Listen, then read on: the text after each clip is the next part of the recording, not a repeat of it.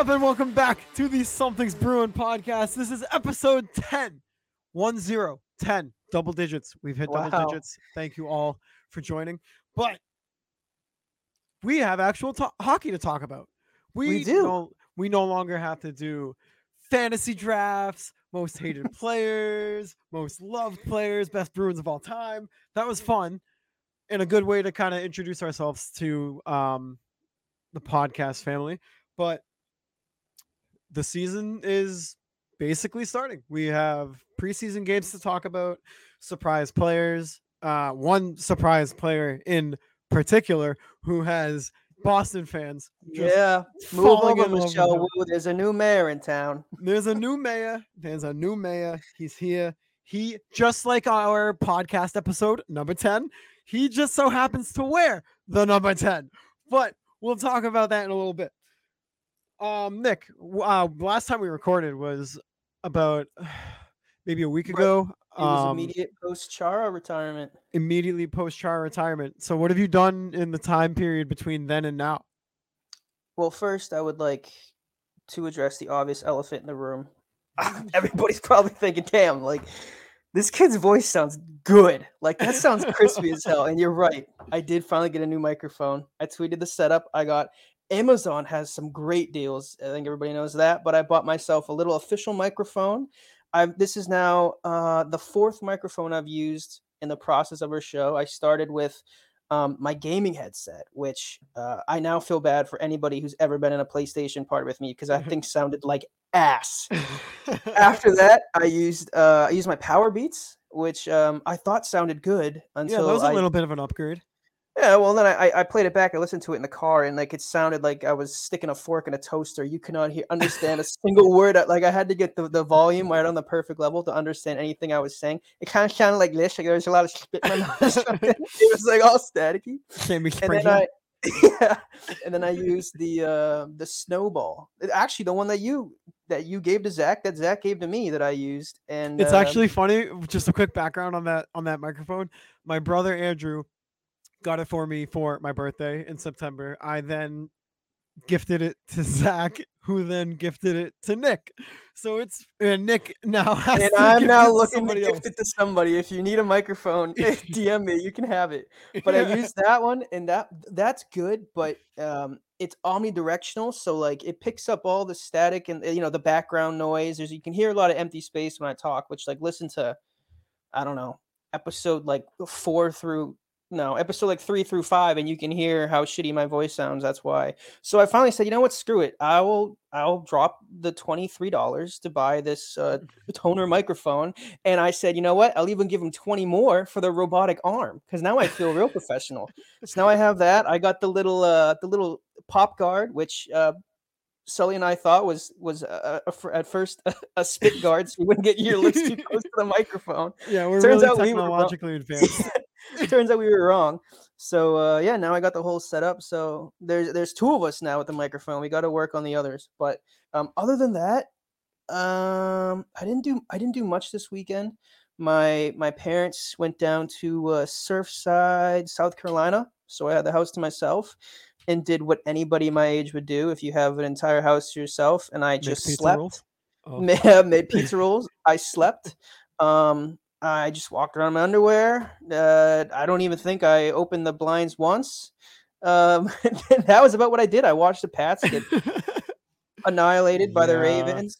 I watched Mac Jones get hurt, unfortunately, but we're not here to talk about football. We're here to talk about hockey. So let me ask you first of all, how was your weekend? my weekend uh it was just work i just worked uh two shifts saturday sunday out there on the grind 7 a.m to about 4 p.m uh then i came home and had some dinner and then went to bed caught some bruins games though i did catch some bruins games this week uh that's a good transition let's just transition right into the philly game so Jump right in. the Philly game was, and this was the first regular season game. I mean, for a first game welcoming us back to, you know, hockey this season, it was really boring. I'm not even gonna lie. Like the first game against Philly was a snooze fest. There were God, Philly had five power plays. We had six power plays. There was no flow to the game. By the way, we were 0 for 6 on the power play. I don't like that. Oof. But I will say though, it, it was a two to one game. Bruins lost, whatever. Preseason game. Who cares? But the thing that we focus on more outside of results is how individual players looked on the ice.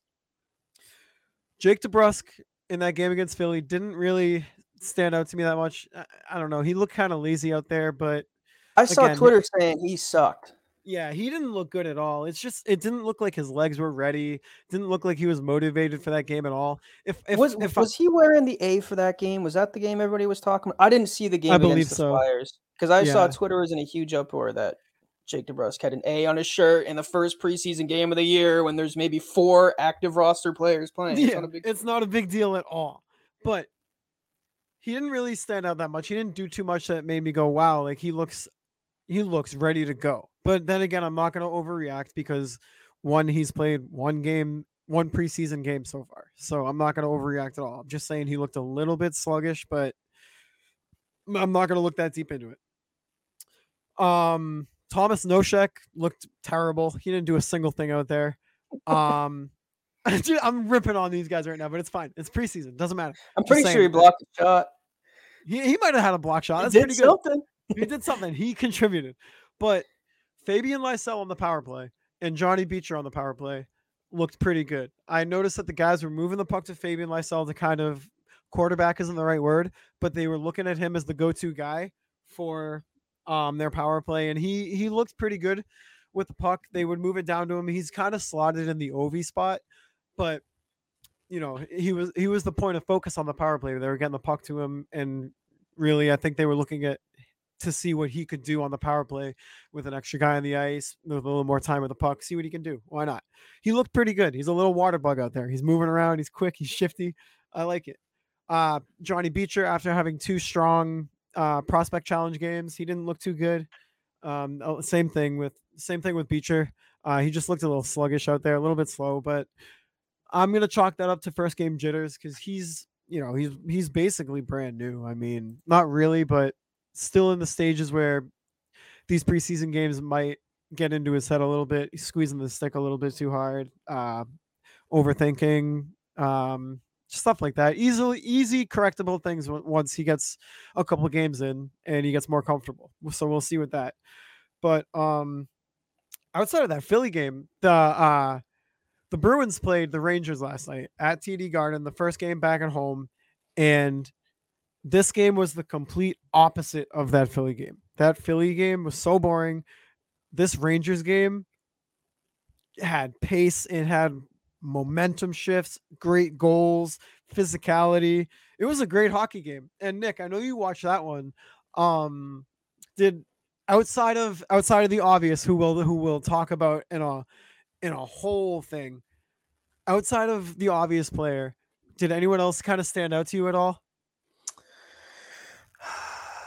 or not even that not even that just just what did you think about the game and and things that you can point out I, I was looking for two things last night. The first of which I wanted to look for Jack Studnicka, who I've called on this podcast before as uh, Mr. Stickman, because he was the one who I said if I was stuck on a deserted island, I would want him on there so I wouldn't have to worry about food. Which a horrible thing to say, but I thought he played well last night. He did. I know that there's been some rumblings about whether or not um, he'll even be part of this organization anymore. I've seen some reports he could be cut. Um, so I thought it was a big moment for him stepping up, stepping in, and, and playing well last night even though it was a preseason game, and I thought that he was all over the ice. Uh, he had a goal and assist. He was doing well in the faceoff dot, um, and he was making things happen. I- I- It's it's frustrating for a player like him too because he has all the tools. I mean, he's a big guy. He's a good skater. He's got some size to him. He's a center, which is what the Bruins need. But he just hasn't been able to figure it out as of yet, and he's still young. So you hope that you know he'll he'll have time to grow. And I thought that he did a really good job of showing that last night. Uh, there was that one play in overtime um, I, I don't. I think it was right off the opening faceoff when the, the, the Bruins got the puck and he went right down the left wing. He went right past the defenseman to the net, and unfortunately, uh, the goalie made a good save. But um, I thought his play was really encouraging last night, and I was also looking for to see what Swayman would do. I know it's just a preseason game, but um, you know, goalies are so in their own head that you it doesn't matter what level of hockey they're playing, they're always going to give it their all. And I wanted to see what he would do last night. and I thought he had some moments, but I thought that he was uncharacteristically out of position a lot as well. Um, he definitely made some good saves, but I know um, the first goal was not his fault by any means. You know, like when Adam Fox comes down the slot and rips a shot, good luck saving that. And when he, he yeah. walked right in the slot, that thing was an absolute missile. Um, I mean, when Adam Fox comes down the zone like that and he's got a clear path to the net, no one in front of him, he's scoring probably seven times out of ten, maybe. Yeah, six. You could put a, a, and that shot was an absolute P. I mean, you could oh. watch oh. watch it. You could play that in slow motion, and that shot would still travel faster than any shot I've ever taken in, my, in my life. That thing was an absolute rocket. But um, you know, I, I don't blame him for that one. But there was a lot of plays where he was out of position, which is uncharacteristic for him. I know there was a couple opportunities where where the Rangers hit the post, and I know you know you hit the post, you're a quarter of an inch from going in, but like they had more more room than that because he was out of position. The Rangers had that that they had that quick breakaway um, and and they and you could see when they when they showed the replay from behind Swayman, and you could kind of see what he was seeing. And Swayman was cheating right the whole time. And as soon as the as I don't remember who on the Rangers shot it, but as soon as he shot the puck, um, Swayman kind of reacted to the right, and the puck went right to his left, went right off the iron. And it's like, well, that's not good. you know, you're, yeah. you're cheating the wrong way. Um, so that happened. There was a couple instances of him flopping around, and he was way out of position. There was a one point you could you could pause the TV and he was literally facing the hot dog vendor in the stands and the rangers had the puck behind him and you're like oh buddy you're either going to get hit right in your ass cheeks or you got to spin around and make a save right now pal. But that happened a couple times where i thought that he was kind of pushing himself out of position and, and like you said before um, you know it's it's preseason preseason jitters happen. Um, maybe he was too excited he's too devoted to making a big play but um, I'm not worried about him at all. It was just one of the things that I that I picked out last night. So, what did you see last night in the game? I know you got a lot to talk about. So, one Jack Studnicka actually, for once, looks pretty good. He looks like he has good chemistry with um, Marc McLaughlin and AJ Greer, and I think that's because he's got McLaughlin on his line, and, and McLaughlin is quicker than some people think, and he has better offensive instincts as well. So you got so Studnicka has McLaughlin to kind of feed off of and make plays with, and then you have this guy, AJ Greer. The he became the man of Boston for a night last night, and we'll see if he can continue it. And I really hope he does because the way that he plays is almost exactly what people have been saying that this team is missing. They're missing a, a guy who's willing to play the body every shift of the game, play physical, get in people's faces, and also have a little bit of offensive flair to his game. And he does. And a Studnicka, Greer, and McLaughlin line seems to be a line right now that really is clicking. And uh, granted, they played one game. I understand it's one game, but but um one Studnicka had two assists last night, so that's two points right off the bat for him. Uh, McLaughlin had an apple, and AJ Greer had two goals, in, including the overtime winning goal. And by the way, that goal was dirty. Oh that yeah, was so gross. That was. They had. He they had a couple chances too. Yeah, he he was all over the ice all game long, like all game long. He was just flying around, touching the puck whenever he could. And when he and when he didn't have the puck, he was aggressive. He was on the guy with the puck, and he was throwing his hip. He was throwing his shoulder. It's everything you wanted to see. Wait, no, I I need to. I wanted to ask you about AJ Greer because uh, before, call me whatever you want. Before last night, I'd never heard this man's name in my life. Me, no, I'm not lying. Me, Who really is he, and and where did he come from? Yeah. Like he he played he was with New Jersey last year. If I'm not mistaken, he's 25 years old, so he's not like an older dude. Like he's young. And New Jersey didn't use him in his lineup in their lineup last year. Um, he got sent down to the AHL. He had 52 points in 53 games, playing the same style that we saw last night. Um, and I actually I did want to I, d- I did want to bring this up. So he had a quote after the game. It, like AJ Greer had a quote after the game, right? And he said this was his quote, and this is like he knows what he's doing, 100% knows what he's doing. He's just he's just throwing himself to the Bruins fan base. And it's smart. It's a smart move by Mr. Uh, AJ Greer. He was he was caught up after the game last night in the media room, and he said, "Scoring an overtime goal in Boston. What more can you want? I like scoring goals. I like having fun. I'm not gonna apologize. I grew up in Montreal. There's a lot of Bruins fans in Montreal. I watched Milan Lucic, and that's who I want to be." This dude knows exactly what he's doing. This, he knows exactly what he's doing. He's got some big shoes to fill if he wants to be Lucic, literally. But he's got some size to him. He's 6'3. He was all over the ice, like you said last night, in multiple ways. Obviously, he had the two goals. He was going hard to the puck. He was bopping guys around in the corner. He had that one play um, where oh he he was he had a great chance in front of the net, um, almost scored, and then went to the corner and just like absolutely steamrolled some guy. And it was like, holy crap! Like if you want to make you know this Bruins organization and this fan base fall in love with you, that's how you do it. And to Yeah. and to make quite, and I said before, you know, Michelle, who's got to be a little nervous because there's a new mayor in Boston. Like the Garden was jumping last night for this guy. This is a guy who I he's played 47 career games for like three different teams. and He has eight points. And he had a quarter of that last night in one game. And I know it's the preseason. I'm not getting ahead of myself, but there's stuff about this season to be excited for. There's plenty of storylines we've been talking about. And what's one more? Maybe AJ Greer will get a shot on the fourth line. Maybe he'll get a shot on the third line. We don't know. Injuries happen, things happen. I don't want anybody to get hurt, but it's a long season. And if he plays like he did last night, he could play himself onto this roster. But it all starts in the preseason. Yeah, and the way that he's going right now, he's and I already said it, but I'll say it again. It's it's what people have been saying that this team is missing, and that's physicality, myself included. I I and I'm not I'm not taking that take take back away in in any means. Um, we that's what we need. We we already have two lines that can score. Okay, we got two lines that can score score pretty consistently.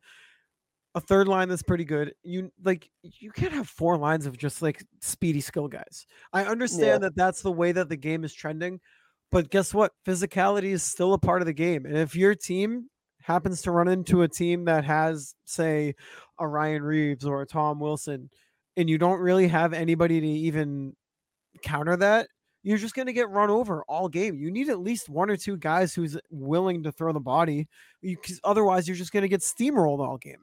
Yeah, and it's funny too because that's the Bruins have never had a problem finding guys like that. It was always we need to get faster, we need to get more skilled. We're- We got too Um, fast. Yeah, you know, in those like like mid to late twenty teens, it was we're too slow. We can't keep up with anybody anymore. And now it's we got to get bigger. We got to find some guys to do the dirty work. And you're absolutely right. With that being said, though, you know, with you want to talk about the group of forwards that the Bruins have, the group of defensemen, and their two goalies. What, in your opinion, what would you think is probably the the greatest spot of need for them? Um, I would say your bottom six forwards because defense right now we're we're pretty strong. It can, when we're all healthy, when everybody's healthy, we have a strong defense. You got Charlie McAvoy, you've got Jacob Zboril, you've got Hampus Lindholm, you've got Brandon Carlo, you've got Matt Grzelcyk, and you and then you can you have a pick of the litter on who you want as your Yeah. sixth, seventh guy. You got Derek Forbort, potentially Anton Stralman, who we'll talk about a little bit. Um, Connor Clifton. You you Mhm. got guys that can be rotational guys. There are plenty of options, and I think you're right. I think uh, they're hurt right now, but I think that their defensive core is actually a relatively strong part of this team. It's They might not, they might not have, um, you know, the the amount of top level, top four defensemen, if you will. I mean, they have three, they have two, one elite defenseman. Lindholm is a damn good defenseman. Carlo needs to get more consistent, but when he's Yes. on, he's a top two pairing. And then you just kind of have depth guys. Um, but their their bottom six forwards, I agree with you. It, it's there's definitely a bit of hit or miss there. Um, I think they're going to need a lot of people to step up. And I don't know what you think, but there could be a solution on the free agent market. I saw that the Canadiens they just released uh, the rights to Galchenyuk. I don't know Eh. if, if how you feel about bringing him in. I don't I don't really think he's a player to fit this Bruins team, but that's another name. The guy had 30 goals like four or five years ago. I know he's been kind of shit the, the last couple of years. But if you could sign a guy like that to cheat money and unlock him, I mean, you could have something there. But at the same time, though, I I, I do want to see what they have right now. I Yeah. like that third line. I want to see what Zacha can do. We've said it enough times on this show. Um, Greer only played one game, but who knows if you can put him on the fourth line? He could just end up being an energy guy. and that That's could be all you need. be, dude. I mean, the Bruins historically, their fourth line when they've been good has just done nothing but go out there and um, just win puck battles and punch the occasional guy in the face Yeah. and and and just get the crowd into it. And like, uh, I'm in Central Massachusetts, and I could hear the Garden last night when Greer was that's on the ice. Dude, that's what I'm saying.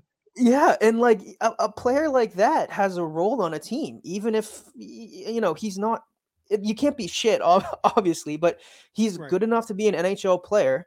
And if he can go out there and make the fans stand on their feet every night, like he did last night on their fourth line, doing whatever it is that he does, he can have a spot on this team. And I think that uh, that alone should be making Montgomery scratch his head and think, hmm, we might have something here. Yeah, well, even Montgomery said last night. He said if if the season started tomorrow, AJ Greer is in the lineup. That's That- what that's straight out of Jim Montgomery's mouth. Yeah, and that's what I lo- that's what I love to hear because I, you know I, saying, let's I don't I don't I don't want a coach. I don't want a coach who's gonna and I'm not saying this is Cassidy, I'm not saying this has been the Bruins in the past. I don't want a coach who has a broken system who just keeps putting them out there every single night if it's not gonna work. And given we don't it- you know, the regular season hasn't started yet, we don't know what's gonna work. But that makes me excited that Montgomery can look at a player like AJ Greer, who's been written off by a handful of teams now, who was a former second round pick, who's getting he's 25, like you said, he's young, but this could be his last real shot in the NHL with the Bruins. He can go out and have a game like that last night, and Montgomery can look past um, this how hard it's been for this kid to stick in league and say, you know, if he plays like that every night, he's going to have a spot on this team, and that makes me so excited because I know the Bruins have literally the worst um, youth depth in the entire league. Right, their prospect pool is dead last.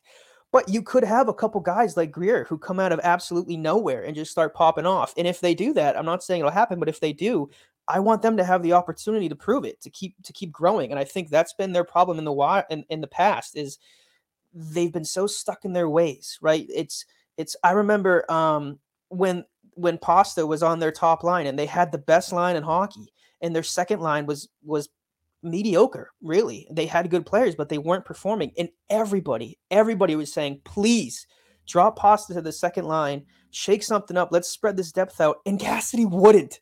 And it was it. driving me insane. Like you you- have to be able to adapt. Do you remember you you might not remember this, but last season, um, a fan behind the Bruins bench when you in the moments you're talking about where we were struggling to get secondary scoring, like bad. A fan held up their phone behind Cassidy, and it was like one of those like Snapchat things where you can like draw on the on the Oh yeah.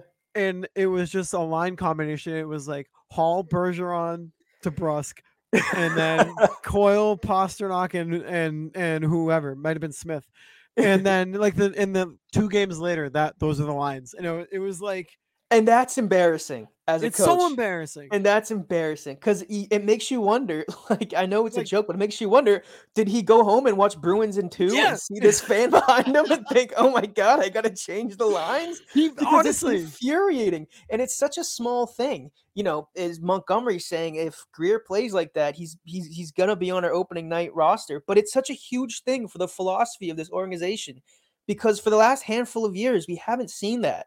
They've been burying whatever young players that they have. And, eh, you know, hopefully this is a sign of things to come. I also wanted to ask, though, what did you think about Zboril in that game against the Flyers? I Oh, heard, I know oh there were a God. lot of people talking about him. wait, how did I not even mention that, dude? He played so good. He did. looked unbelievable. Like this dude was just playing with so much confidence. It's like he he was like, you know what?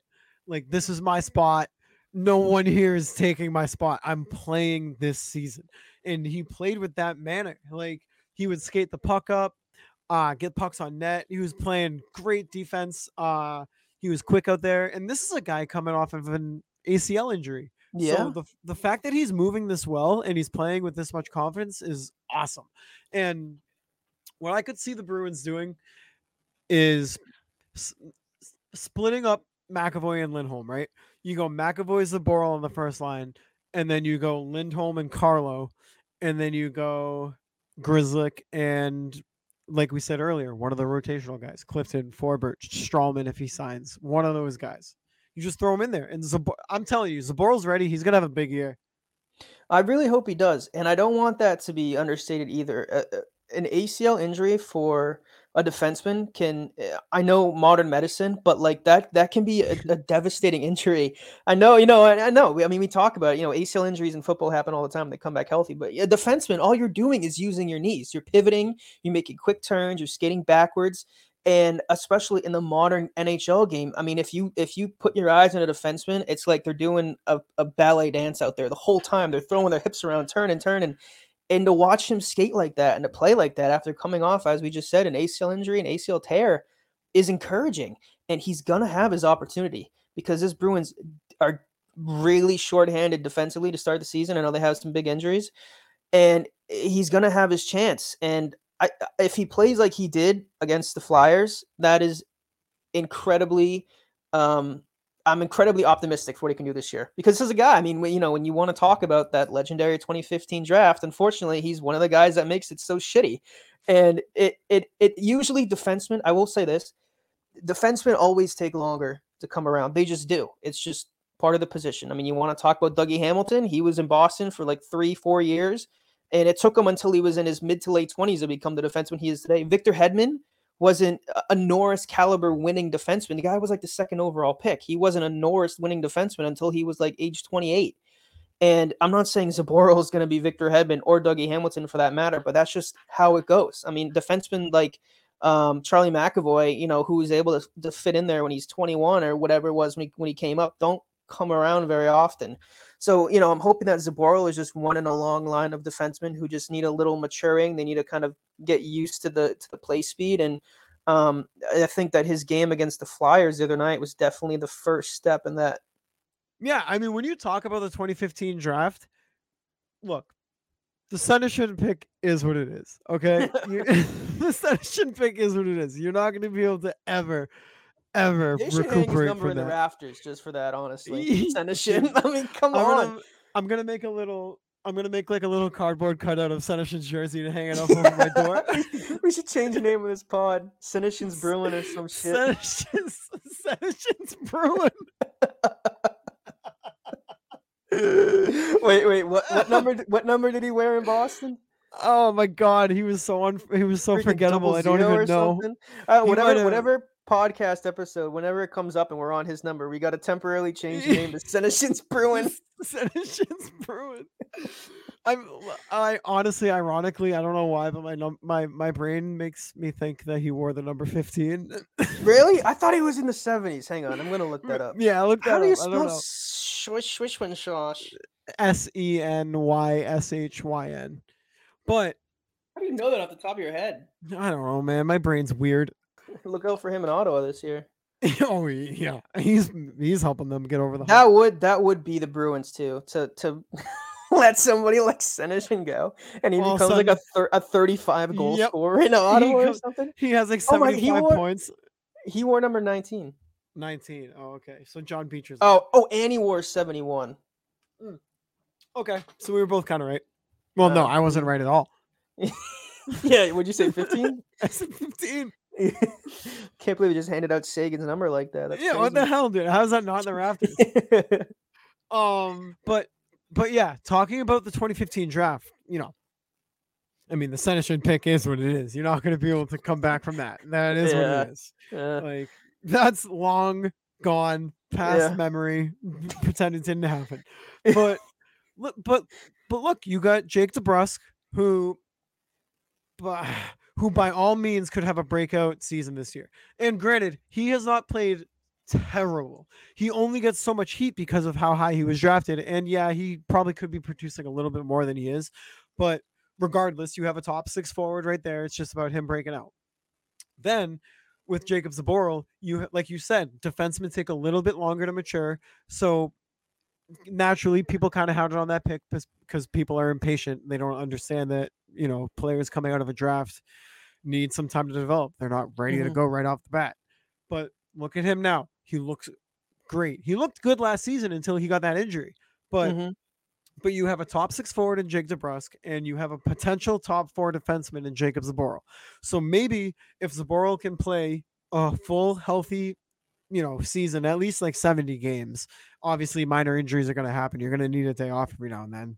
You know, we're all human, but you have a potential top four defenseman right there, and you have a top six forward. So maybe if these two have a good year this year, we can finally stop talking about 2015 as much as we do. I promise you, nobody wants the Zboril to have a better season than Don Sweeney. Oh my he- god. People will finally stop talking about that draft if he can at least say that he hit on two of the three. And again, Dude. say whatever you want about DeBrusk, but the guy's a mid twenty goal scorer. But I did, I did want to, I did want to talk about something. I don't know if you saw my tweet the other day, but uh, Mark had an opinion on it, as did um, like thirty other people. oh, Connor And- Bedard.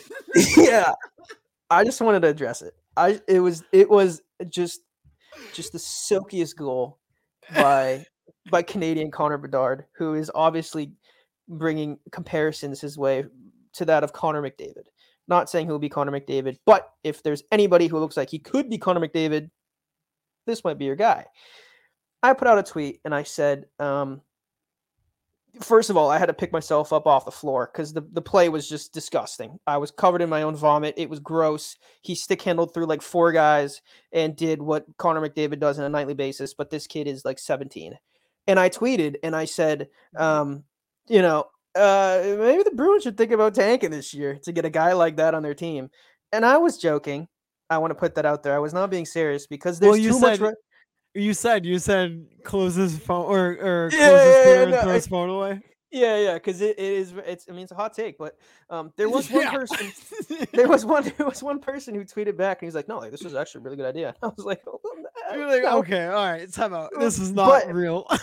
but I, I, I will. I'll entertain it for for a second. The Bruins are too good to tank. They're they're too good to get the number one overall pick. Like there are some just just ob- obscene teams out there. There are teams that could that could be playing against my high school, and uh, it would be a two-two game going into overtime. Like there yeah, are some Chicago that- and, and Yeah. Arizona.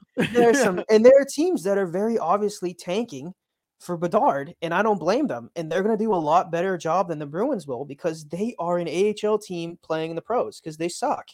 And um, it would take a, it would take a lot for the Bruins to do that. But you know, in the same breath, I mean, they're uh, they have some, as we've mentioned before, some big names that are hurt to start this year, and they're one more big injury away from being in a whole lot of trouble, right? Like let's say like Bergeron, I don't want to wish injury on anybody again, but let's say like Bergeron goes down early in the year and suddenly the Bruins are like, I don't know, five and twelve.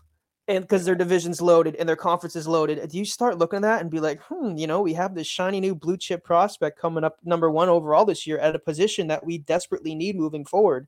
Do you think they ever entertain that, or do you think they have to just keep putting their foot on the gas and finishing the year out?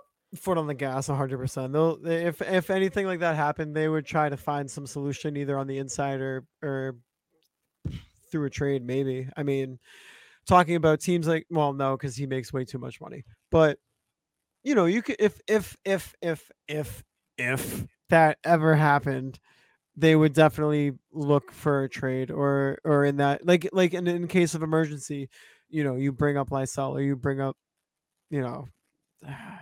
AJ Greer. no, he's he's I need He's him in the already there, lineup. I- baby. yeah, I need him in the lineup game one. But um like you said too with like you know Don Sweeney's really hoping that you know Don Sweeney is Jakub Zboril's biggest fan right now. and you know how people have like the St. Patrice and like you know those, Yeah, those yeah. candle- Don Sweeney for sure has a Saint Zboril candle up, Yeah, up no, in the front office suite. When yeah, when Zboril went down with a torn ACL, Sweeney was there driving the ambulance. He wanted to make sure this guy was good to go and ready to get back on the ice as soon as possible. But you know, the Bruins, uh, they're not. They would never tank. I mean, that's they could have on paper the absolute worst team in the league, and they would still go balls to the wall because it's not. Yeah. That's just not who they are. And Right. tanking is something that you very, very rarely see in hockey. And I was kidding before. I don't think any team is truly tanking this year for Connor Bedard, even though they should be. Um, Yeah. But it was just it was just something to think about. I mean, players like Bedard do not come around very often, and if No. i- the thought of of having Bedard in the black and gold for the next decade and a half is, oof. I mean, Yeah, that's I mean, hey, it would be cool, but you know, that's just not happening. Unfortunately, unfortunately though, he's not a Boston kid. He didn't grow up in Massachusetts, so Sweeney probably wouldn't want him. Sweeney would probably take some guy from like the Chicago Steel with the number one overall pick. Oh, oh, what's that? You're you're uh, you're playing in. Eh. you're, Playing you're playing. No, you're playing for the Vancouver Giants or something. But uh, yeah, you went to uh, Dansbury High School. Yeah. Oh my God, we got to Holy you in. shit! Holy oh shit! Hey, turn Neely, the lights on in Neely. the Warrior Ice Arena. We got to Yeah. get this kid down here for a tryout. Hey, Neely, Neely, this kid's from North Billerica. We gotta take him number one. Turn on just one light at Warrior and send him out there all alone. He'll know what it's all about. Bill Ricka. Oh, hey, he's got a super Irish last name. We got to sign Yeah. him. We got to a bring him in Mike- for a try. Yeah, he's he's Michael Flanagan. I'm telling you, we gotta pick this guy. we gotta pick him. Oh but, Oh okay. God. Let me ask you this: Game one, opening night. Nick Foligno or AJ Greer? Oh my God. Is that? Come on. Come on, I- Nick Foligno or uh, AJ Greer? If AJ Greer is not in that lineup and Nick Foligno is, I'm gonna go to the Garden myself and talk to Don Sweeney because I saw the quote about Nick Foligno when they asked him about, you know, like, are you gonna score more goals? And he's like, I mean, I'm gonna try, or some, I don't know. He had some half-ass quote about like being a goal scorer. And it's like, no, you're not.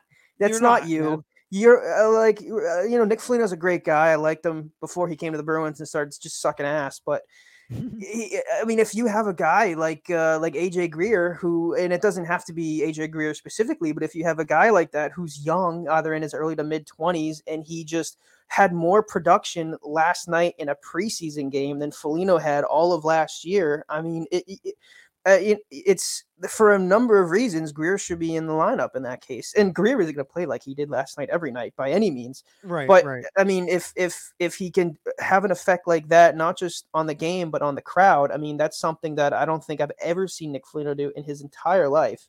And No. at least you can say that if um, you know Foligno doesn't score, you say shit, we we got to pay this guy three million dollars a year. But if Greer doesn't score, you can say, well, I mean, we're selling tickets and these people are going insane in the stands when they're calling his name in the line. Like there's there's stuff like that that's important. And from a fan perspective, I want to see more of what I saw last night. So I want AJ Greer in that lineup, and you can send Foligno to Providence for all I care. yeah, I'll buy his ticket. But um, I mean, dude, it was a preseason hockey game, and AJ Greer had the place rocking. Like he literally had the place rocking. It's preseason. Yeah, they were going crazy. They loved themselves some Greer, and I don't blame him. He was playing insane last night. Like I said, the guy has played almost 50 career games, and uh, he has like seven times the penalty minutes as he does total points. I mean, uh, what you saw last night, you will probably not see again out of AJ Green. uh, AJ Green, oh my gosh, AJ Greer. AJ Green. and I hope that I'm wrong, but you know, you have to think that the level of competition he was playing against was part of it. But you said it 10 times this episode. If he can have an effect like that on the Bruins, I mean, and not just getting the fans pumped up. I mean, if you're on the bench and you're watching this guy go balls to the wall, I mean, this is what they need on their fourth line. This is what they've Yes. needed on their fourth line. And I think that he's a perfect player for it. dude perfect and and you're telling me as a player me and you both played the game. As a player you're on the bench and you see this guy out there and he's just hitting everything in sight still making plays on the puck. Granted i'm making him sound like he's like a 90 point scorer. He's not at all. But but you know what i mean? He's he's generating chances at least. He's keeping the puck in the zone and when he's not in the offensive zone he's hitting bodies. Even in the offensive zone he's hitting bodies.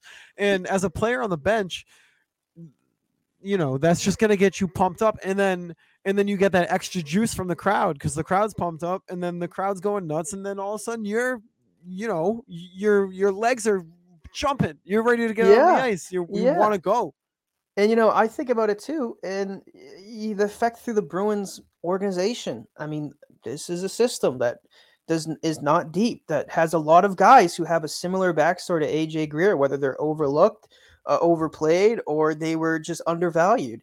And if you can see a guy like AJ Greer get a shot in a preseason game and play like that for one game, and have the coach say that you know he's going to have a spot in this open night roster if he plays like that again, I mean, that would get me jumping I mean, I don't care if I'm a fourth liner in Providence. All I need is one shot to play well, and this coach and this organization can believe in me to put me out there.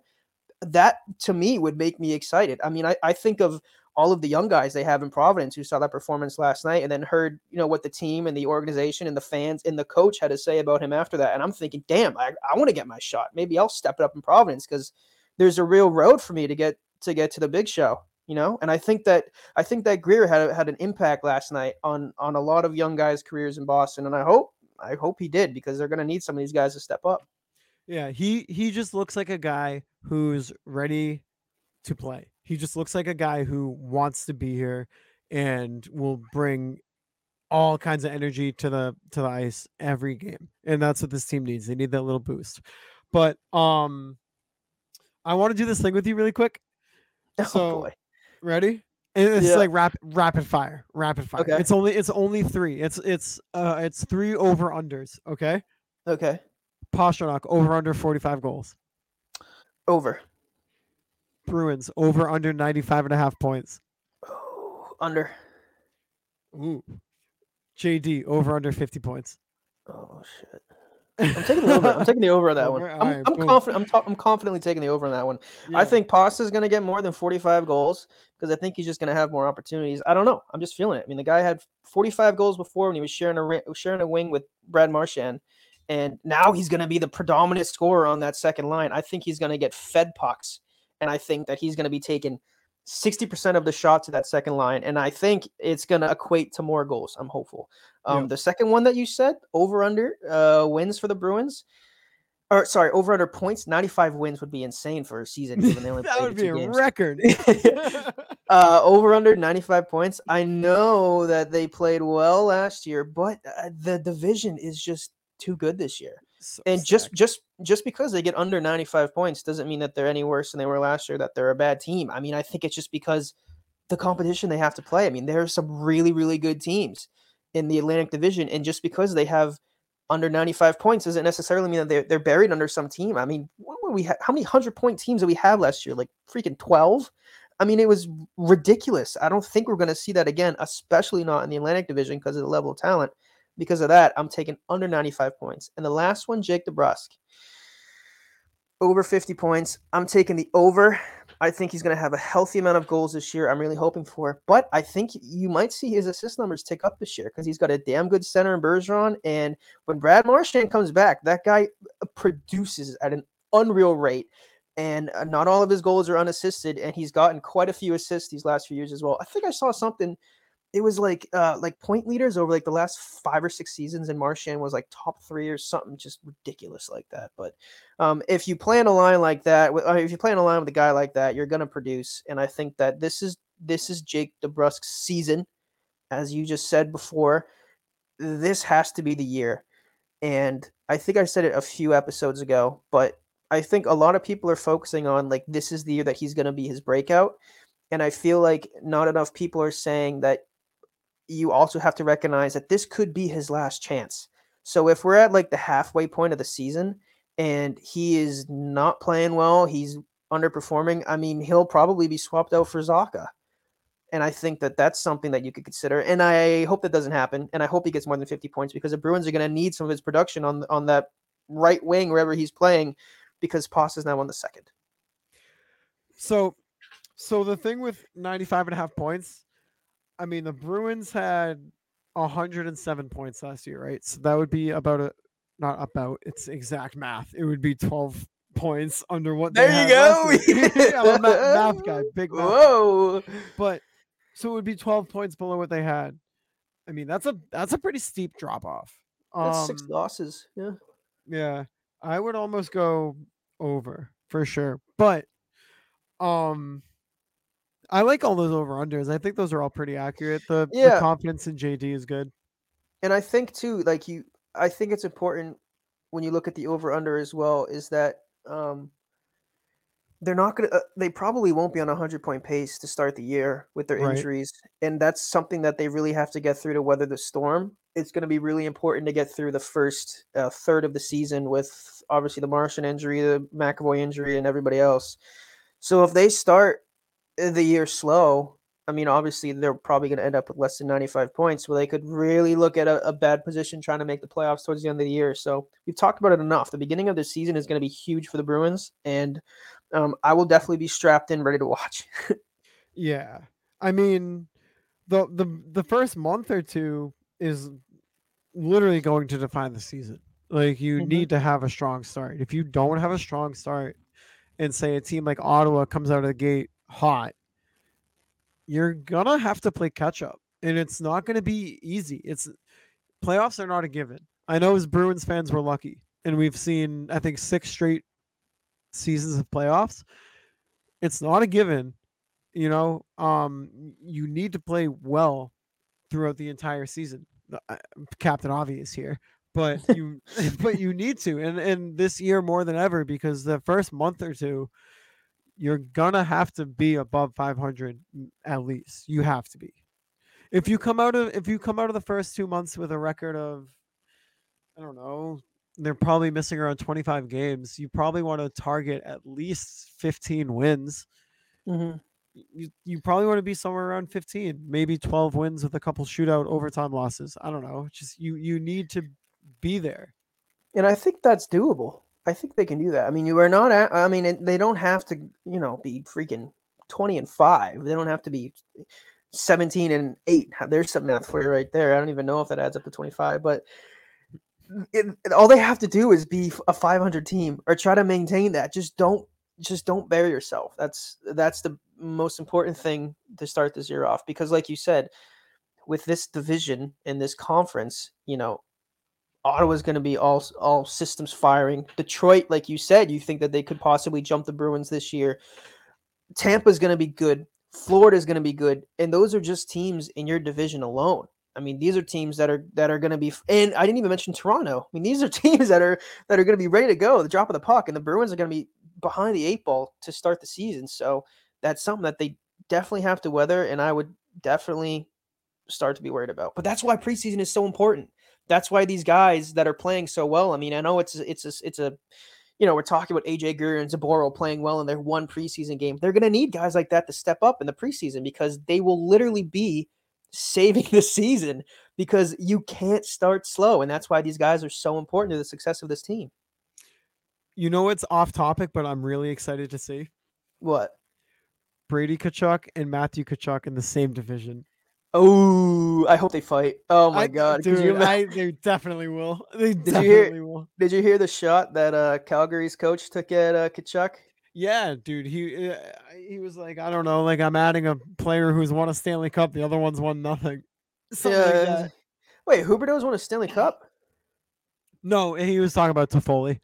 Oh shit. Oh, yeah. Oh yeah, yeah, yeah. He was like, he was like, uh, you know, like, like we're adding a player who's uh been a big part of some deep playoff runs or something. I was like, something oh my, that. that's your captain you're talking about, man. Well, yeah. former captain you're talking about, man. But I don't know. I mean, that that makes you think, you know. And that's one of the things you hear stuff like that, and and I, coaches you usually don't hear stuff like that. I know we we, yeah. we did a whole episode breaking down what's going on with DeBrusk and Cassidy, but um, you know, whenever you see something like that, you're like, huh, you know, that opens your eyes a little bit. Maybe there was a little something more going on in the locker room you don't know about. Yeah, and I know this is a Bruins podcast, but we like to talk about hockey all around, anyways. Um, I don't know if you saw this, but the there was some website that came out with like the uh it was a ranking 32 to 1 um of the most handsome NHL coaches. Oh yeah. I did, did. You see, did you see the Bruce uh Boudreau clip? Yeah, yeah. Oh, that was yeah. so funny. That was. He's so a funny. funny. Well, they asked him. Uh, he was like, "Oh, who voted? They must have been blind or something like that." A gaming website that came out with a poll this morning ranking the uh, most handsome co- uh, coaches in the National Hockey League. Oh my God, I don't want to be in that poll. Hey, I got good news for you. You're 16th overall, and out of a ranking out of 10, you, you, you scored a I think 8.0 there must have been an awful lot of blind people doing that. care, care to bet who, who they rank as the most handsome and the most ugliest? Well, no, I'm not going to say. I know who it is, but I'm not saying. they ranked Jay Woodcroft as the most handsome, and the ugliest was Peter Laviolette. Oh, not who I thought. But... yeah, he's a funny guy. Oh, who who did they say was first and last? I don't remember. I don't remember either, but um, I know. Oh, I think they said Montgomery Peter Laviolette. I think was last or something like that. Oh, poor guy. yeah, I mean, listen, buddy, it, he didn't. It didn't have to take a bunch of writers to put you last. Trust me. some of us are born with it. Some of us are born without it. It's just Maybe it's Maybelline. It's just, it's just genetics. Not your fault, Paul. Peter, whatever your name is. Paul. Paul Paul Laviolette. uh, but um oh Mel, guess what we got? Uh, do we have a DM? A what? A DM? Can you spell that for me, please? D E E space E M. DM. D M. D Um, M. a di- a direct message, a private message through Twitter. We did. Oh, we did. We did. Enlighten me. Who was it? oh, should I tell question? you? Should I, think tell you? Should. Uh, mm, maybe not. Okay, You don't want to hear it? I do actually very badly. You do? Like we're gonna uh, if we're we're gonna have a problem if you don't tell me what this DM is in two seconds. oh man, two seconds know is you tough. live. I know you live. We got a DM. All right. wait, wait, wait, wait, wait. Remind us. What's the uh, remind remind everybody of the DM competition that we're doing right now. Okay, so we're gonna have a competition. It's gonna be DM of the month, and right now the month is that of September. September. It is. It is the it? month of September, and we have. Actually, this might be our last podcast of September. So, the, Oh, it definitely will be. but we're having a competition for DM of the month.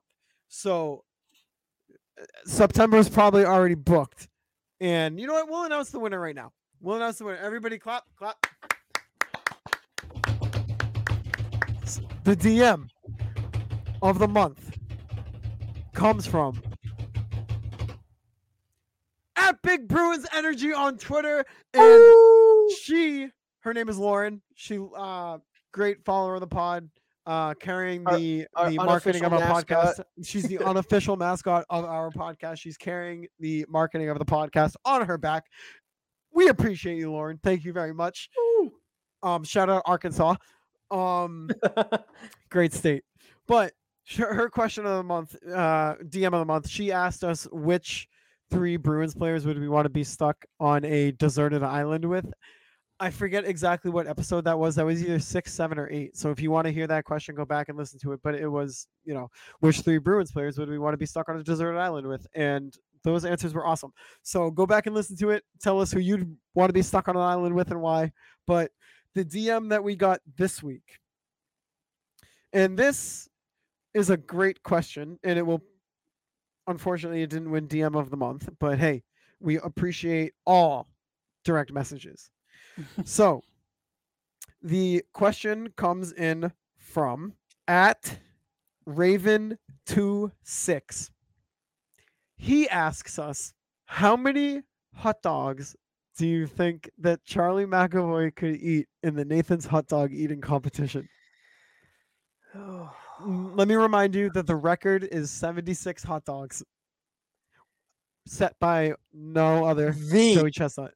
Joey Chestnut. The Also, the- I can't believe that you left out the part with Joey Chestnut last year when he again de- uh, defended his throne, winning the Nathan's hot dog eating contest. And I don't remember if he was either in a cast or a walking boot, but I do remember that a man ran on stage to try to uh, physically harm the Joey Chestnut, and Joey put the guy in a headlock and continued slugging hot dogs down. did not stop. won the competition. The guy is an absolute machine. And I think that um, if he was in the Nathan's hot dog, eat- if Charlie McAvoy was in a Nathan's hot dog eating contest, I think Joey Chestnut would get a little worried. I think he would. Uh, I think he'd be pacing back and forth before the competition started. If Nick Ritchie was there, he'd be screwed. But if it's Oh, Charlie McAvoy there, oh man, can you remind me what the record is again? 76, Oh man. Nick Ritchie would blow that record out of the water. I think Mac and Nick Ritchie would be putting mustard on it, dipping it in Yeah. a little relish. He'd be everything. taking his time. yeah, He'd I go two at a time. I think that McAvoy. I think McAvoy could eclipse fifty. I think I think I think he could push about 52, 53. I think he could get him down no problem. Although I think the only thing that would slow him down is I feel like he would when when it would when the judge would say, "Okay, go." I think McAvoy would like eat it like a normal hot dog. I think he would have the bun, and I think you put a little ketchup on there, and I think he'd get like two or three down, and then somebody would be like, "Dude, what are you doing? Like, look what Joey's doing." And then I think he would start dipping it in the water and doing it like how everybody else does it. But I think he could get a good 52, 53 hot dogs down. If he, uh, I'm just imagining him like slugging hot dogs down, like Oh yeah, on Times Square. he But- really could do it. I think for me, I think I would go a solid 42. I don't know why that number sticks out to me, but I think he could put down 42 hot dogs before calling it quits. I have I have Put no, that in a shirt and sell it. I think you Yeah. could put down 42 hot dogs before calling it quits. we gotta make signs and go to the Bruins game this year. I'm gonna stand behind the bench, just hold up a sign that says 42 dogs. Only only the pod listeners will understand it. yeah. But um I have no I have no like analytical reasoning for this. I just the number 42 sticks out at me. I think at 43 he would pull trig. and- 43 is too much. That's Matt 43 is Bartkowski. too many. I don't think I don't think he would get that much. Yeah. Uh, I, actually, sorry, no, he definitely would. He'd get 52, 53. Yeah, I was gonna say you said 52. yeah, I was like, wait a minute, I forgot we were talking about McAvoy. I thought we were talking about Studnicka for a second. Studnicka Yeah. wouldn't get three down. He So- would he would Ooh. take two bites and say, I don't like this and stop. Who do you think will get the least? Studnicka. Ooh. But other than Studnicka, because he might not make the roster. Um That's a good question. I bet Marchand would kill it. I, I feel like he would too. I feel like Nick Foligno would do it just to be cool and fit in, but I feel like when no, when nobody's looking, he would spit it out. This is So such a Nick because of that- Foligno hate podcast. No, no, no. I know. I'm sorry, Nick Foligno. I'm sure you're a good guy, but um, I just don't think you get a lot of hot dogs down. No, I don't, I don't. I don't think so either. Sneaky, maybe. I bet Linus Ullmark could put down some dogs. I feel like uh, you know, I feel like I feel like Lin like Lindholm has the capability, but I feel like he's a sneaky vegan. Ooh. So I think unless they were tofu dogs. card. Yeah, I think unless they were tofu dogs, he's not putting a single one down out of Yeah. respect. I think. I think that uh, Connor Clifton would probably have the least, because he'd he'd want to he'd want to put like a bib on, like he'd probably cut it up with like a fork and knife. he'd, he'd probably bring like a bowl of mac and cheese and put it in that, mix it all up. oh my god, he has to sub it out with some spaghettios. yeah, he does. He The one with the just eat a- Franks. Yeah. you can't just eat a hot dog just straight up. He needs to have some like mac and cheese or spaghettios or Oh something my mixed in with there. No, no. The only way Connor Clifton will eat a hot dog is if somebody cuts it up and does the airplane and puts it into his mouth for him. Here comes a hot dog. he's got he's got it on like a, on the TV table in front of the TV in the living room. He's swinging his feet. I'm sorry. I Oh. love Connor Clifton. He's a fellow Yeah. Quinnipiac alum. Yeah. I hope he Oh does well this year. Hey, well, I mean, hey, that was our uh, two game preseason podcast. Uh, you know, we reached And also double double digits. double digit episodes. There it double is. digit episodes, one zero, the same as AJ Greer, the AJ Greer episode. The mayor So- of Boston. 617, the mayor. You guys voted for him. Congrats. But hey, thank you all for tuning in. Um, you know, the season's just getting started. This is going to be such a fun season. Uh, stay tuned all year long for our, you know, we can talk serious about Bruins, but then we also talk about who would eat the most hot dogs in a Nathan's hot dog eating contest. So, you know, this podcast we're fun. We're fun. So stick stick around, send us DMs, ask us questions. Uh, keep it light, keep it keep it analytical. Whatever you guys want, we'll talk about, and uh, we'll we'll continue to put this podcast out for you guys. So yeah, and also don't forget to follow us on Twitter at Bruin something, or is it something Bruin? I always mess it up. At Bruin something. At Bruin something, no G. No G. M E T H I N. At Bruin something. I think we're only at about like 50 followers. Trying to bump those numbers up. Um, also, I don't know if you saw it. If you don't follow us on Twitter, you probably didn't, and that's your own damn fault. But we were trying to see, you know, last episode we talked about a little merch. We were trying to see if we do put out some merch, what people are interested in. And I think the winning one was a a, a winter hat. Is that correct? I don't know if you have it in front of you. It was either a winter hat or a baseball hat. So that is something that will have to be discussed internally because I think that could be a good idea. We also have uh, a fantasy hockey league. There's uh, 10 of us in it, eight other people, not including me and Sully. If you didn't make the league this year, uh, I'm sorry, but we will be doing it again next year. It can be an annual thing. I mean, the tweet was up for 48 hours. If you missed it, sorry about it, but that's why you got to follow our account because we do stuff like that all the time. So that's all I wanted to add. Yeah, always putting up polls, always interacting with the people on the Twitter. Uh Also, But- always sharing the Twitch link because when we're not playing EASHL, you were playing Hut. Yes, and NHL 23 is coming out soon, so I'm follow me on the road to beating Nasher. Hell there we yeah. go. We'll get there to together. Beating Nasher. Yep. M- MF Sully 12 is the new NHL king. You heard it here first. But um yeah, thank you guys for listening so much. Uh you guys are the ones that make the show so much fun. Uh we love doing it for you guys. We love interacting with you on Twitter. Uh it's super fun. You know, don't only send DMs to me, send DMs to Nick, send DMs to our our podcast Twitter at Bruin something. Um cuz I'm not I'm not always going to see it. Eh, You know, we need to we need to branch out. Let's go. Talk, let's Yeah, go. Let's get We're this train a, rolling. a spider web here. Let's yeah, go. The season started. Let's get fired up. Yes, let's go. We got about I don't know. By the time this podcast drops, ten days until the regular season, something like that. So we're ready to go. Ooh, I can't wait for the season to start. We got AJ Greer in the building. We've got a whole bunch of storylines coming into the garden this year. Um, as always, we are in partnership with Black and Gold Productions LLC. You can follow them on Twitter at BNG BNG Productions. And you can follow me on Twitter at underscore Mike Sullivan. You can follow Nick on Twitter at Nick Melanson underscore. And this has been Something's Bruin episode 10! Thank you guys for listening, and we will catch you guys next week. Bye.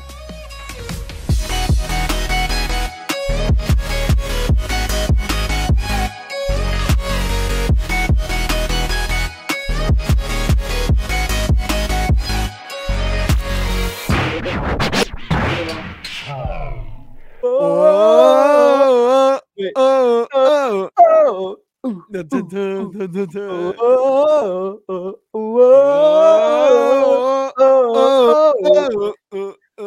the Bruins. What did he? What did Jack Edwards say about the Maple Leafs? Ah,